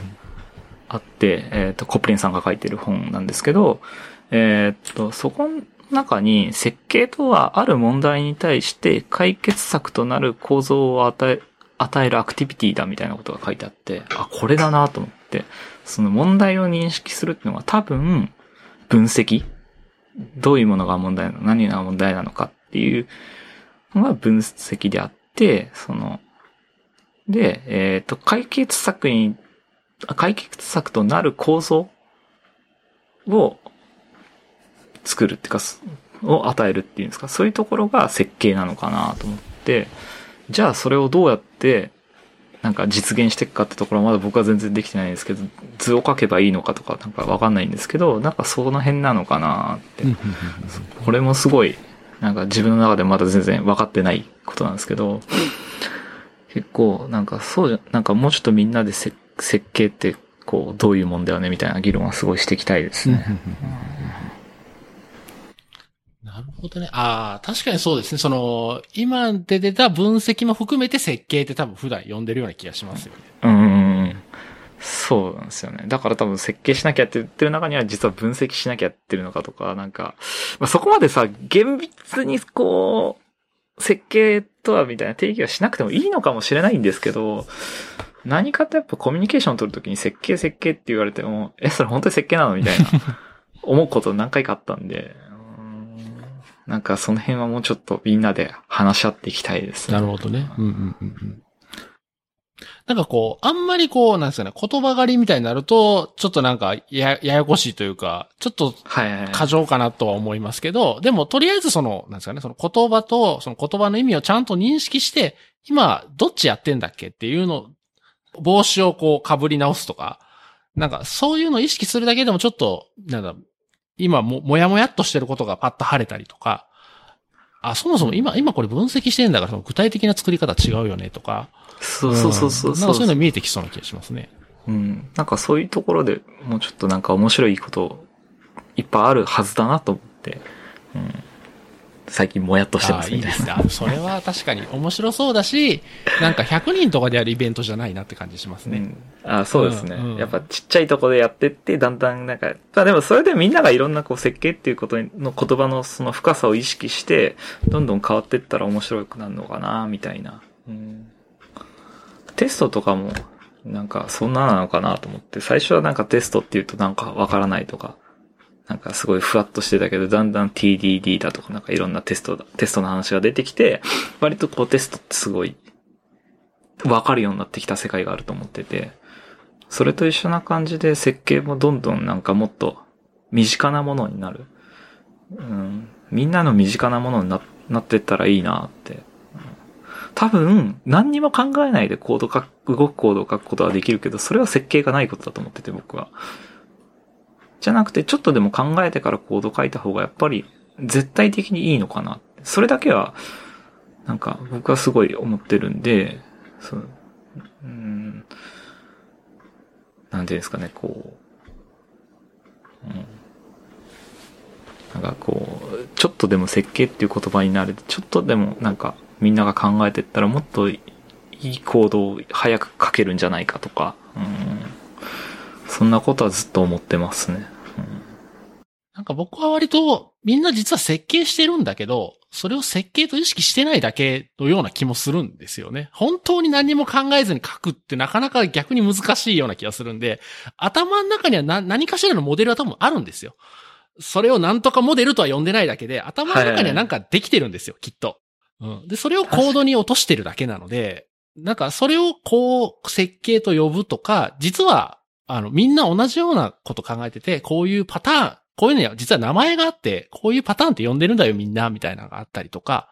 で、他の人はこういうふうに考えてるんだよとかっていうのが、こう、うまくこう、引っ張り出せるようになると面白いなとは思いますね。ああ。てか多分その、多分考えてることって、まあ考えてるんだけど、それをなんか、ちょっとしたアウトプットに落としてあげた方が、目でとかで、っぱり認知した方がより良いものになるんじゃないかなっていう、その、手でいいからなんかちょっと書いたりとかするぐらいでもいい、それでも設計だと思ってて、なんか、そういうのは、なんかその考えた先にちょっとアウトプットするみたいなのあってもいいのかなって。うん。そう、これもだからさっきのそのパターンとかと一緒ですけど、もっと気軽にみんなどんどんアウトプットできるような状況になるといいと思うんですよね。すごい詳しい人が、とかめちゃくちゃこう、まあ、何をもって優秀かわかんないですけど、まあ、例えばそのスーパーな人がいて、その人が話すのをみんなで聞くっていう、それももちろん勉強になるんですけど、それだけじゃなくて、みんな絶対やってることなんだから、それをこうみんな気軽に出して、ああ、そういうふうに考えてるの、ああ、俺はこういうふうに考えてるよ、みたいなのが、もっとこう、気軽にディスカッションとか、できるようになるといいなと思いますね。誰か偉い人の話だけ聞いて、ああ、もう自分はこん、ここではこんなこと言えないとかじゃなくて。ああ、確かに。そうですね。そこなんか、どうやったら気軽にみんなが喋れるようになるんですかね、それ。うん。まあでもなんかわ、すごい人だって間違うんだっていう気持ちは大切かなと思って、なんか、どんなにすごいエンジニアだって間違ったことは言うと思うし、多分、なんか間違ってる時もあるけど、ある、あるから、別に自分が思うことは全然、なんか、間違いじゃないっていうか、うん。なんか自分の見えてる視点からはこう思うっていう風なことをアウトプットしていくのはすごい重要ですよね。うん、うん、でも怖いな、やっぱ。いや、でも、これなんか、次回でもあるんですけど、そういう話を聞いたときに、例えば自分に近しい意見だったらすんなり入ってくると思うんですけど、うん、自分があんまりいいと思わない意見だったり、あれっていうような出てきたときに、こう、なんですかね、変に自分が防御の姿勢を取らないっていうか、こう、素直に聞くそ、その人がそう考えてるのは確かなんだから、そこを否定する意味は全くないんですよね。それが自分がいいかどうかは別ですけど、それもすごい大事だなっていうのは僕今自分で言いながら、あ、自分でも気をつけなあかんなって思います。ああ、いや、わかります。それ間違ってるって言った、思った瞬間に、こうなんかこう心を閉ざしちゃうじゃないけど、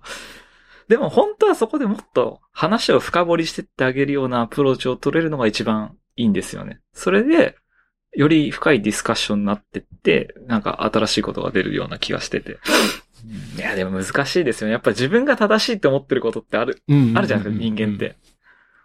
そう。だからどうしても間違ったことを聞いたときは否定したくなるし。そうですね。僕は結構言っちゃいやすいタイプでもあるんで、そういう意味では。だからこそ誰かに否定されるのもまた怖いんですよ。でもね、こう、やっぱいろんな勉強会とかでいろんな話するじゃないですか。はい、で、はい、その時は、例えば僕が何か、その時はそうは思わないと思って反論したりするじゃないですか。でもそれがしばらく経ってから、あ、やっぱりあの人の言ってたあっちの方がいいんじゃない？とか言って考え変わることって結構あるんですよね。はい、だから、まあ、なんですかね。まあなんか必要以上にこう、まあ、聞いたら全部全てを受け入れて、あ、その通りです。じゃあ明日からそうします。でもそれもおかしな話なんで、それはそれでまた違うんですけど、とりあえずこう素直に受け入れるっていうのは、大事かなと思いますね。はい、ああ、そうですね。素直、素直に、そう、そうなんですよね。いや、なんか、すごい人が言ってると、そうですねって受け入れやすいっていうのはやっぱ、あるじゃないですか、どうしても。うん。そこがまたもどかしいですよね。いやー。な昔はでもすごいエンジニアになれると思ったんですよね、自分でも。ポリトックさんの考えるすごいエンジニアのはどんな感じなんですか？いや、もうわかんないです。ただ、できるエンジニア、有名でできるエンジニアになれると思ってたんですよ。なんか、そう、僕、25で初めて就職し、あ、24かで初めて就職したんですけど、その時の役職がもう CTO だったんですよ。おすごいじゃないですか。でも、若くて CTO って言ったらもうちょっとこう、まあ、実力もなかったんですけど、結構やっぱ周りはちょっとチヤホヤしてくれるわけじゃないですか。もうそれが良くて、あ、俺このまま有名になっていくんだろうなと思ったら、そんなこともやっぱ人生なく。うん、そう。でも、なんか、そう。で、28ぐらいで、もっと自分より若い、やっぱすごいエンジニアとかにいっぱい会うと、あ、俺全然ダメだと思って、すごいショック受けて、で、とりあえず CT をやめようと思って。ああ、そうなんですか。僕はもう実力に見合わないし、まあ、まあ、その会社があんまもう好きじゃなかったってもあったんですけど、それ以上に僕みたいなのが一番上にいたところで、なんかあんまいいことないなと思って、じゃあやめた方が早いなみたいな。自分よりすごいエンジニアがいるところに行こうと思って転職したんですよね。うん、で、やっぱそういうとこで働いて思ったのはもう自分はすごいエンジニアはなれないと。なんか、でも、頑張れることはいっぱいあると思うし、その人に近づく努力みたいなのはしていこうと思って。うんなんか、そう、すごいエンジニアになれなかったけど、でも、もがいてやろうじゃないけど、なんか、頑張ろうみたいな、謎のテンション、モチベーションがあるんですよね。なんか、だから、それこそシンバラさんなんて僕からしたら超スターなわけですよ。ケーク PHP 使ってた頃に、大体、シンバラさんのブログに当たるじゃないですか。で、すごい人だなーなんて思って、あ、こういう風になりてえな、みたいなことを思ってるわけです、その当時。でも僕はそうや、なれなかった、なれなかったし、もう、まあ、それは、なんかちょっと最初の頃はショックもあったんですけど、でも、なんか自分らしくいければいいやってか、なんかエンジニアリングを続けて、なんか自分なりの考え方だとか、その自分なりの、まあ、さっき言ったようにやり方みたいなのをちゃんと考えていければいいのかな？なんか、すごい有名にならなくても、すごいって周りから言われなくても、なんか自分の満足できることをやってればいいんじゃないかなっていう感じに最近はすごいなってて、うん、そうなんですよね。まあでも、やっぱ有名人になりたかったっていうのはありましたけどね。いや、別に今からなればいいんじゃないですか？いやもう怖いですだからそう、なんかこう、ツイッターとかで気軽につぶやいてまさかりが飛んでくるとかすげえ嫌だなと思うんで。まあでもなんかその、なんだろうな、本当に、その別にすごくなくてもいいじゃないですか、エンジニアって。だって、動くコード書ければそれでいいし、それでお金を稼げるこう、なんかシステム作ってたらもうそれですごいことじゃないですか、本当に。だから、そういう当たり前のことは当たり前にできるようにしようとか、それのために品質を上げてこうとか、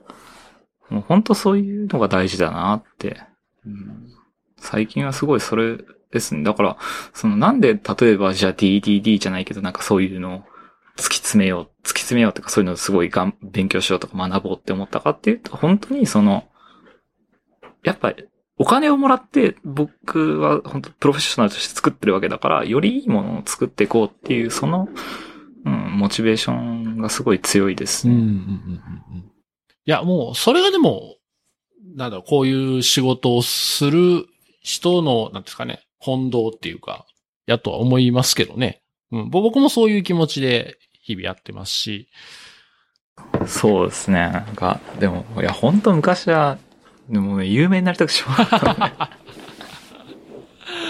そう。あ、でも、キャリア的なものもあるかもしれないです。僕はもともとフリーターやってた、フリーターで、そのプログラミングを覚えてから、この業界っていうか、この世界入ってきたんで、その、いわゆる新卒で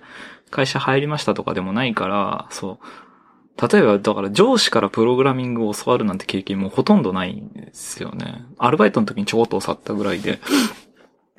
で、ずっと自分で頑張ってきたっていうのもあるから、なんか、なんですかね。うん。なんかそういうコンプレックスじゃないけど、そういうのもあって、有名になりたいみたいなのは、多少やっぱあったんですよね。でも、エンジニアやっててすごい良かったなとは思ってますね。いろんな人と知り合いになれて、いろんな人と話ができて、うん。すごい、それだけでもすごい毎日楽しいことだなと思って。で、いろ、まあ、ツイッターでも何でもいろんな人とコミュニケーション取れて、うん、すごい楽しいですよね、エンジニアって。そうですね。特にこの、ウェブとかオープンソースとかに関わってる人たちはね、本当本当なんか、それこそこれが当たり前になってるから、別にそんな特殊なこととは思わないですけど、冷静に考えると、僕と今ポリドクサーがこうして話してるのも不思議な感じですし。そうですよね。だから、面白いですよね、この世界は。そうですね。本当面白いですね。じゃあ、ポリドクさんがこれからどんどんアウトプットされるのを、楽しみにしてます。はい。が、頑張ります。絶対面白いと思うんですよね。いやー、人前で喋るのが本当にこう苦手で、緊張しちゃうんです、ごく。うん。そうです。で、緊張すると笑っちゃうんで、緊張してるように見られない時もあるんですけど、うん、すげえ緊張してることが多いです。そうですね。お葬式とかで緊張して笑っちゃうタイプですごい大変だと思います。なんか、こち亀でそういうのありましたね。なんかありましたね。だからそれと一緒でも本当に、そう、緊張、あの、もう多分、すごい緊張するし、なんかうまく喋れなくて。うん、まあでも、それは多分練習をすればいいことだとは思うんですけどね。いろんなとこで喋って。うん、まあ別に、人前でね、話すだけがアウトプットじゃないんで、ブログに書くでもいいですしね。そうそうそうそう。別に話すだけ、話す人が目立ちますけど、あれは話すのが好きとか、話すのが得意な人が出てるだけで、別にね、あの、お、なんていうか、話し家ランキングっていうか、話し家選手権じゃ別にないんで、まあまあ、でも今、今話してたら全然ポリトクさん前で、人前で話しても全然大丈夫な気はするんですけど。いやー、どうなんですかね。でも、でもなんかブログも最近それこそ書かなくなっちゃったんで、本当書いていかなきゃだなと思うんですよね。うん。なんか、書こうと思ってネタはいっぱい貯めるんですけど、書かないまま終わっちゃうみたいな。書けないんですよね。なんかね、多分書き出せば書けるんだと思うんですけど、なんかそのサイクルから外れちゃうと、なかなかね、はい、書こうって気にならないですよね。そうなんですよね。そうなんですよね。いやー、昔は結構ちょっとしたことでも書いてたんですけど、なんか今、あ、これ、でも他の人も書いてるしな、とか思、思い始めて、いや、改めて書く必要もないなって思い始めると、だんだん、なんかそういうので億劫になって書かなくなってくるんですよね。わ、うんうん、かります。そろそろ、お、結構いい時間まで来ましたね。おこんな時間経ってたんですね。じゃあ最後なんか、話しておきたいネタとかあります？いや、どうなんですか？でも、もう大体、ネタ帳に書いたことは喋ったんで、そうですね。いや、いやもう僕はでも、一つです。もっとみんなシンフォニーもう楽しんでくださいっていうかなんかこう、えララベルがすごい使いやすいし、便利なのはわかるけど、なんかシンフォニーの深い、深いところの面白さをもうちょっと知ってもらいたいなって思う。うん。なんか、シンフォニーって怖いとか、なんか、原理主義多そうとかっていう人が結構いると思うんですけど、そんなことないよって。僕自身がすごいシンフォニー、まあ、今の会社に入ったのも、シンフォニー書いて、シンフォニーのブログ書いてたら、今の会社の社長から突然 Facebook のメッセンジャーでブログ見ました。今度ご飯行きましょうって連絡が来て。で、今すごい自由な会社に入れたりとか、シンフォニー書いてたら人生変わりましたって思ってるんで、まあなんか、そういうのもあるんで、やっぱこう、もうちょっとみんなシンフォニーもちょっと気にしてほしいなっていうことぐらいですかね。じゃあ、どんどんシンフォニーネタをアウトプットしていきましょう。はい。そうですね。うん、頑張っていきます。ちなみにシンフォニーミートアップって次いつとか決まってるんですか？ああ、決まってないですね。一応、去年ぐらいまでは、割と2ヶ月に1回ぐらいは開催しようっていう話ではあったんですけど、最近やっぱメンバーがみんな忙しくなっちゃったのかなまあ、まあみんな結婚したりとかいろいろあったんで、多分、忙しいから不定期になっちゃいましたね。でも、まあ夏ぐらいにはやるんじゃないかな。おおいいっすね。いや、まあ僕、こんなこと言うと怒られちゃう。まあちょっとやれるときに、まあ僕のツイッターをフォローしてもらえれば、あの、やるとき、開催するときにはツイートするんで。か、あとはあの、シン、シンフォニー、ハイフ、ス、アンダースコア、JA かな？で、あの、シンフォニージャパンの、あの、ハッシュタグがあるんで、そこをウォッチしといてもらえれば。はい。なんか若干シンフォニーの宣伝になり始めたけど、申し訳ない。いやいや、いいじゃないですか。じゃあ、ポルトクさん的にシンフォニーの魅力って、まあ、こんなこと言えって言われても言いにくいでしょうけど、どの辺ですかね？え？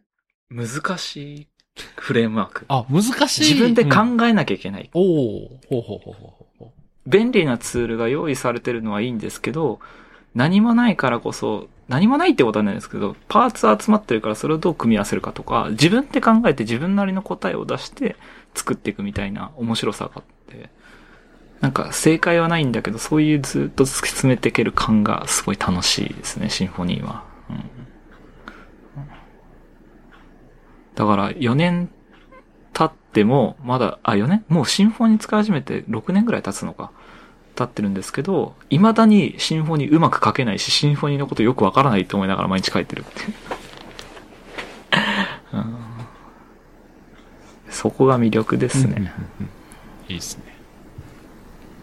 まあ、ララベルね、最近だと使ってる人多いですけど、うん、まあ、ほとんど中身はシンフォニーですから、そういう意味ではね、まあ、すごく近いところにいるんで、ララベル触ってみて、シンフォニー触ってみると多分いろんな発見もあると思うんで。うん確かにそうですね、うん、シンフォニーコンポーネントのソースとか読んでもらえると、もっと楽しいと思うんですよね。うん。そうですね。まあでもララベルいいですね。その、いろんな機能とか揃ってるから、やっぱこれ、なんか、しかも、人数多くて開発しなきゃいけないってなったら、ララベル選択するっていうのはすごい、まあわからなくもないなっていう。うん、Q、あ、メッセージ Q とかあの辺のライブラリーもちゃんとあるし、うん。まあなんか必要なものは揃ってる感はすごいあって、それはちょっと羨ましいなと思いましたね。はい。じゃあ、この辺にしましょうかね。はい。じゃあですね、えっ、ー、と、このポッドキャストですね、えー、公式のハッシュタグとして PHP 現場というのがありますので、それでですね、えー、感想などあれば、ぜひお願いします。ということで、今回のゲストはポリドックさんでした。ポリドックさんどうも今日はありがとうございました。ありがとうございました。